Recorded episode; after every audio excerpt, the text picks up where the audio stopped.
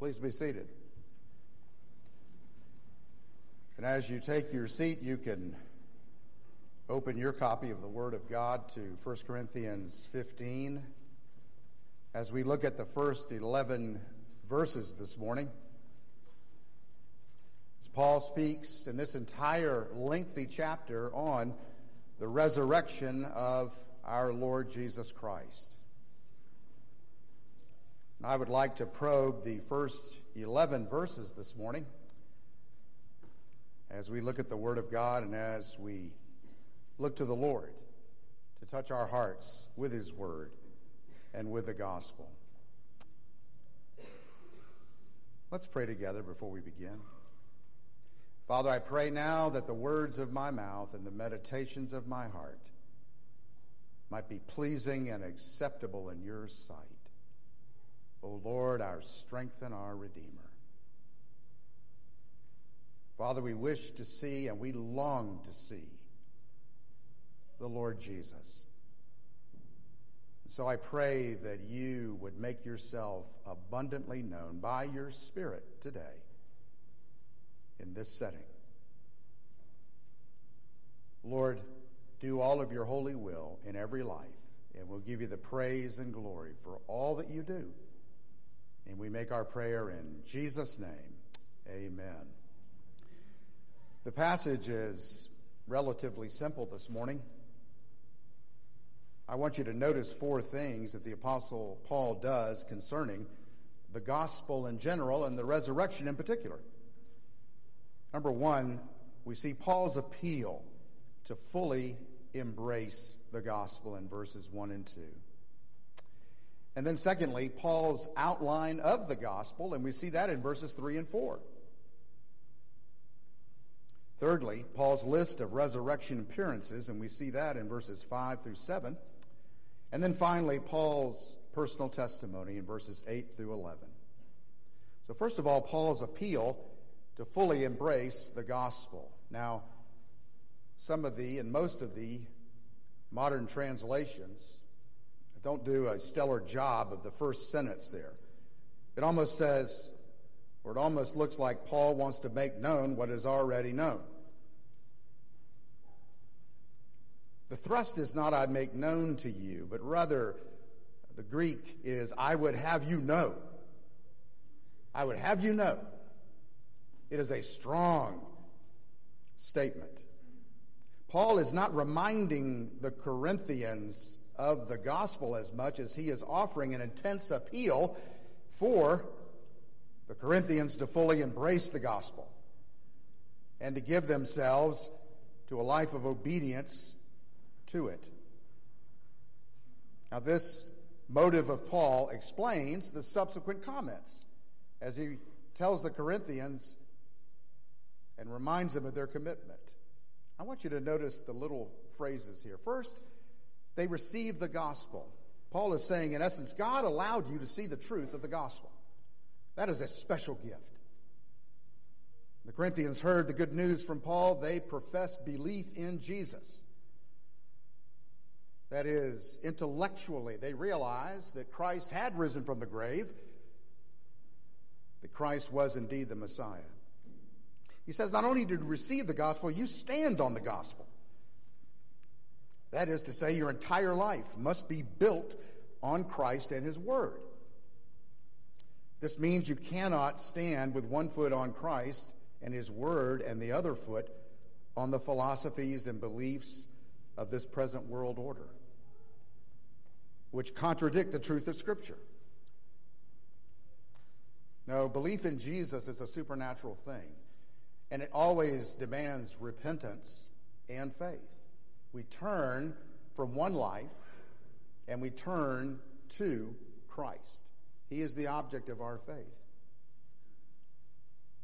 Nowadays, we have all types of hyphenated Christians. You can't be a lying Christian. You can't be a gossiping Christian, a fornicating Christian, an embezzling Christian, a gay Christian. No, all of us have to come to the foot of the cross. And we have to repent of our sins. We have to see what God's word says and admit we don't measure up. All are sinners, and we express our sinfulness in various ways, and we all must repent and turn away from our sins when we exercise faith in Jesus Christ. He says, You not only received the gospel, you made your life to stand on it. It is your foundation, it is of the very essence of who you are as a child of God. He goes on to say, not only you received it, you stand on it, you are also saved by the gospel. That is, you refuse to entertain the notion that there are many paths to heaven or to paradise or to nirvana or whatever you'd like to call it. You refuse to allow a phony so called gospel of self improvement or a gospel of earthly prosperity to take the place of the gospel in your life. You actually believe the whole world lies in the power of the evil one. And therefore, you see your need to be rescued. And, ladies and gentlemen, if you don't see the darkness in the world and the darkness in your own heart as a result of sin, you cannot see the light. Finally, he says they must hold fast to the gospel. Or he reminds them that this is what they committed to receiving and standing on the gospel and realizing I'm saved by the gospel is not enough to continue to live by faith. Obedience and continuous faithfulness mark the redeemed. Now, what is Paul doing here? What is Paul doing? Well, he's reminding these Christians because you remember in Corinth, while they professed faith in Christ and they claimed to be Christians, there was so much sinful activity going on that it was hard to tell the Corinthians from the world. They were insecure. They had a party spirit. They were willing to listen to and even pay false apostles who would tickle their ears. They practiced sexual immorality, gross sexual immorality, all the time professing to believers. They had lawsuits. They abused Christian liberty as a license to sin. And there was improper behavior, improper doctrine. Even in this very chapter, Paul's going to have to correct heresy about the resurrection. And so he says it's not enough to believe, you've got to hold fast. That is, you've got to persevere in the faith. And the only way we persevere, ladies and gentlemen, is as God's Spirit enables us to persevere. So the material point is while the Corinthians profess faith in Christ, their behavior presents little to no evidence of possessing the living Christ. And, ladies and gentlemen, there's a great gulf fixed between professing and actually possessing saving faith in Christ. And Paul points out the possibility of the absence of saving faith when he says at the end of this verse, too, unless you believed in vain. I remind you of the parable of the sower and the seed. 75% of those in that parable perished. There was only a small percentage who received God's word and believed it and acted upon it. It was the fulcrum of their life. And these others, they were had an interest in that sort of thing that show up here and there, but Christ and his body was not essential to their lives. Hearing God's word and seeking his face in prayer, having a thirst in the soul, that was not present. Faith in Christ, ladies and gentlemen, can be theoretical only. It's got to go deeper than that. It's got to touch the hearts. Let me ask you a question this morning. Would you hear the Apostle Paul saying, I would have you know? I would have you know the facts, the truth, so that you can practice self examination. So I could get alone with myself and ask that question Am I really a believer? Have I really taken hold of Christ? Do I really believe that He died for my sins? That He was buried and that He rose again from the dead supernaturally? Do I truly believe? Or is it just something I grew up with? It's just a little philosophy, a, a theoretical thing. It's got to be more than that. Paul's appeal to fully embrace the gospel. Now, notice, secondly, Paul, after he gives this appeal, he outlines the gospel. Notice Paul's outline of the gospel in verses 3 and 4. First of all, I want you to notice uh, two things. Number one, the supreme elements. He says, I delivered to you of first importance what I also received that Christ died for our sins according to the scriptures, that he was buried, and that he was raised on the third day according to the scriptures. Paul says these things are of first importance. You know, the Bible teaches many, many important doctrines, but some things are weightier, that is, of the utmost importance, than others. Jesus himself said that. He told the Pharisees, You tithe mint, dill, and cumin, but you forget the weightier matters of the law justice, mercy, faithfulness. Let me put it this way our eschatological, eschatological views on the return of Christ are not as important and not as weighty as these three hallmarks of our faith that Paul mentions. I'm amazed sometimes how Christians can get caught up in such small, infinitesimal stuff when they open the Bible. How much did Goliath's sword weigh? How many years ago was the Exodus? How many miles did Jews travel on a Sabbath day? Now, the centerpiece is Christ died for your sins. He was buried and he was raised on the third day. And the death, burial, and resurrection of Christ is the very heart of Christianity. And the whole of Christianity rests on the fact of Christ's resurrection. Once again, our beliefs have to go beyond the mere theoretical to the exercise of authentic, saving faith. That's the supreme elements of the gospel. Now, I want you to notice the foundation of sacred scripture. Paul makes it clear that sacred scripture is the foundation of these truths. He says it twice, once in verse 3 and once in verse 4. You notice that about Jesus all the way through his life. He fulfilled scripture. He was determined that every activity of his fulfilled sacred scripture.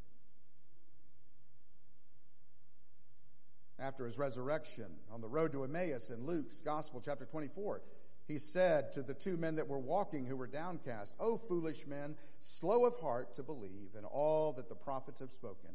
Was it not necessary for the Christ to suffer these things and to enter into his glory?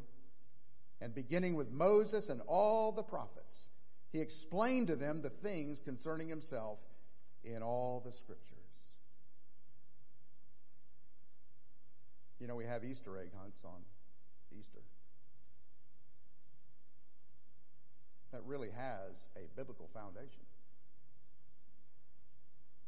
Because when we go to the scripture, we find what Reggie Kidd calls Easter eggs.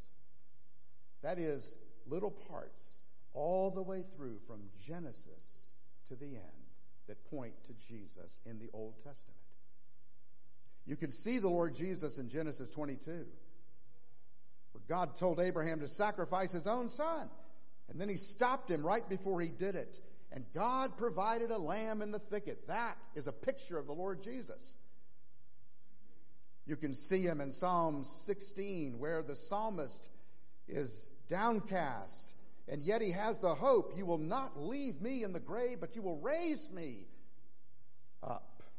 That is the Lord Jesus. You can see him in Psalm 22, the suffering servant pouring out his heart with his life ebbing away. You can see him in Isaiah 53, the suffering servant who gave his life as a ransom for many. These are the best Easter eggs there are. Little pictures all the way through the Old Testament that point to Jesus. God's word is powerful and sharper than a double edged sword. Jesus made it clear that everything takes place in order and according to the fulfillment of God's word. He also made it clear that people build their lives on one foundation of His Word or another foundation, which is shaky sand, and that is some worldly philosophy. So you can't go through life saying that's your truth or that's truth for you, not me. No, there's either real truth or there isn't. And the gospel is true. So Paul outlines the gospel for us, first and foremost things. Now, notice with me, thirdly, Paul's list of resurrection appearances in verses 5 through 7. I want you to notice the quality and the quantity, as well as the duration of these witnesses. The quality of these witnesses first. These people were not strangers to the Lord. Many of these knew the Lord, especially the disciples. In fact, one of them, James, was the younger half brother of our Lord. And so the point is the testimony of a credible eyewitness is bulletproof evidence in a court of law, in a legal matter. How much more in the case of Jesus' resurrection? And I remind you that the apostles all went to their death based on the fact of the resurrection. The quantity of appearances. Jesus didn't make a single appearance to a select few. We find that in many religious sects where people are said to have a special experience. No, he appeared both publicly and privately to numerous times. Paul tells us that he appeared to more than 500 people at one time. That's really an amazing thing, isn't it? And something that is not stated here, but also is stated in Acts, is that he did this over a 40 day period. Now, one would think that over a 40 day period, with all of these people professing this, that if it weren't true, somebody would have come forward. Said this isn't true. And it's certainly understandable that somebody would have said, I don't want to die for this, if it's a hoax. No, Paul gives this list of appearances to remind us of the evidence of Christ being raised from the grave. But you know something? All the evidence in the world will never convince someone. It's got to be the Spirit of God moving on your heart.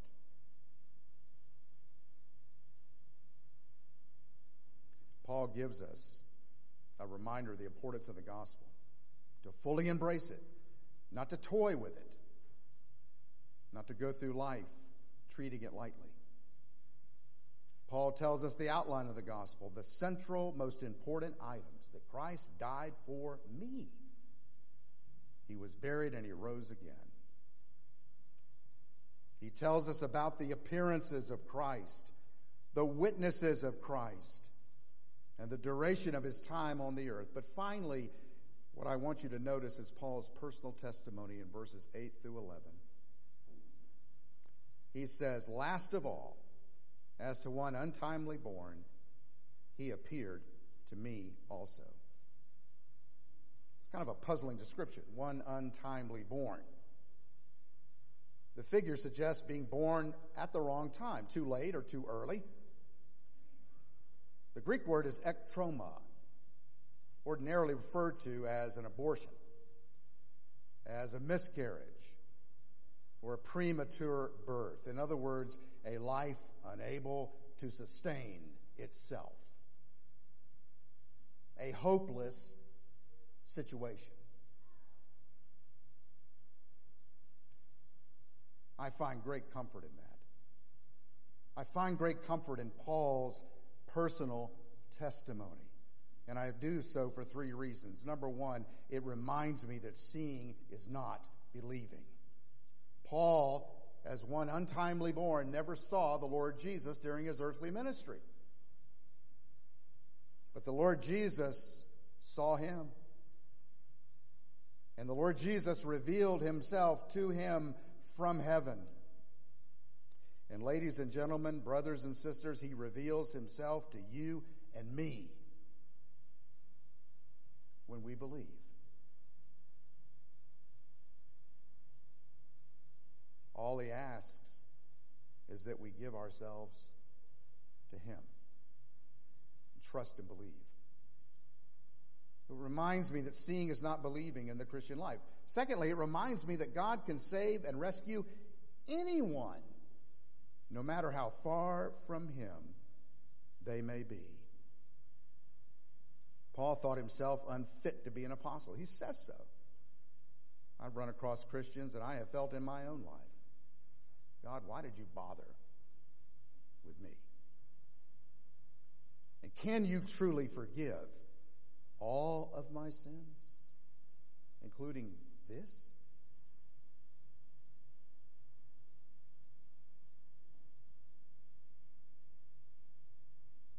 Nevertheless, Paul never doubted his apostleship. One place he called himself the chief of sinners. He saw himself as the least of the apostles because he persecuted Christ's church. So when I look at the apostle Paul, I realize God can save and rescue anyone. Let me challenge you with that, those of us who have perhaps sons or daughters who may not know the Lord. Maybe they grew up hearing the faith, but they've departed from it. I know Diane and I have grieved and we've hurt in our own family. I thought about starting a small group just so we could share our lives together over the pain of our children departing the faith. But it does happen. I pray they would come back. And there's great hope that the Lord can save anyone, no matter how far they may stray from Him. Thirdly, it reminds me that there is hope no matter how hopeless I may see myself or my circumstances. Perhaps some of you today feel hopeless and helpless. Some of us may feel like it'd be better if I had not been born.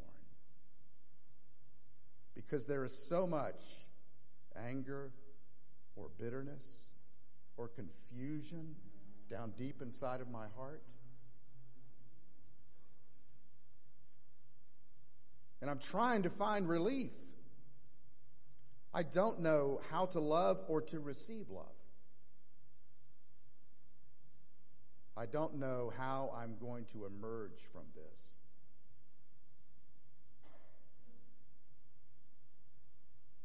Maybe you've had thoughts of suicide. I know I felt that way when I was younger. My dad killed himself, and a little boy always wants to follow his dad. And when he's not there, there is an emptiness, there is an insecurity that can be so deep that you could stick a boot in it. And you go to things like Indian guides, Boy Scouts, and there's no man there. And you can grow up insecure angry and bitter, all the time saying, Why, God? You don't understand.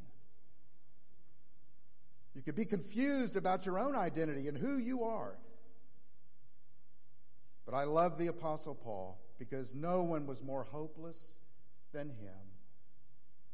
The bitter, angry man who would kill Christians and incarcerate them. He met the Lord Jesus on the road to Damascus. And then he has the nerve to say, I labored more than all the other apostles. I, the one who didn't even see him face to face. But I was introduced to him by faith, supernaturally, when Christ came into my life. And ladies and gentlemen, the issue is not how Paul got converted, but that Paul was converted. And that he put his faith and trust in the risen Christ. And he gave his life to him and it submitted to him and began to realize this is the most important thing. How else do you explain a man who put up with so much? How else do you explain a man who was stoned to death in Iconium, but then got up from the rocks and went back into the city to share the good news? What is it that makes this man tick? It's the risen Christ inside of him. So I say to you tenderly this morning you're not hopeless. The one who feels the most hopeless and helpless is often the very one who is a target for salvation. I read a little article the other day about the shooting that happened up at our sister church in Nashville, Tennessee, Covenant Presbyterian. I don't know the pastor. His name is Chad Scruggs. I've heard him preach a few times. I recommended that church when my daughter moved up to Nashville. The other day, he had his little girl's funeral, Hallie, who was nine, one of the victims. And I tried to put myself in his shoes. He had one daughter and three boys. And I imagine the darkness that he felt was deep. And he made a comment. He spoke at her funeral. He made a comment. He said, After this happened, and the church is on a hill, if you've ever been there, it's on a hill with a school up on a high hill. After it happened, he said, I don't believe I can ever go up that hill again. And in his devotional life, the Lord spoke to his heart and said, If you don't go up that hill, then the enemy wins. And he was able to have supernatural courage, not only to go to his little girl's funeral, but to speak at it. Ladies and gentlemen, 2,000 years ago, our Lord Jesus went up the hill of Calvary. And he laid down his life and he bled to death so that atonement would be made for all of your sins, past, present, so that you would discover who God created you to be in truth. And that you could live your life in a manner where you could enjoy the Lord with great joy. Peter says, inexpressible joy as he guides you through this life of difficulty and trauma often. If you don't know the Lord Jesus, I pray that his spirit would touch your heart today with this truth and that you would embrace him as your Lord and Savior for the rest of your life. Let's pray together. Heavenly Father, we thank you for the simple yet profound truth of the gospel, of the death and the burial and the resurrection of your Son, our Savior, the Lord Jesus Christ. And I pray, Lord, that your Spirit even now would move on all of our hearts, and that you would save those who are far away, and those that feel hopeless and helpless, those that are confused, and those that have been looking for something all of their lives. I pray that you would be found by them and that you would reveal them yourself to them. And Lord, to all of us, help us to take the gospel seriously as we live out our days in these United States. Bless us to that end now. We make our prayer in Jesus' name.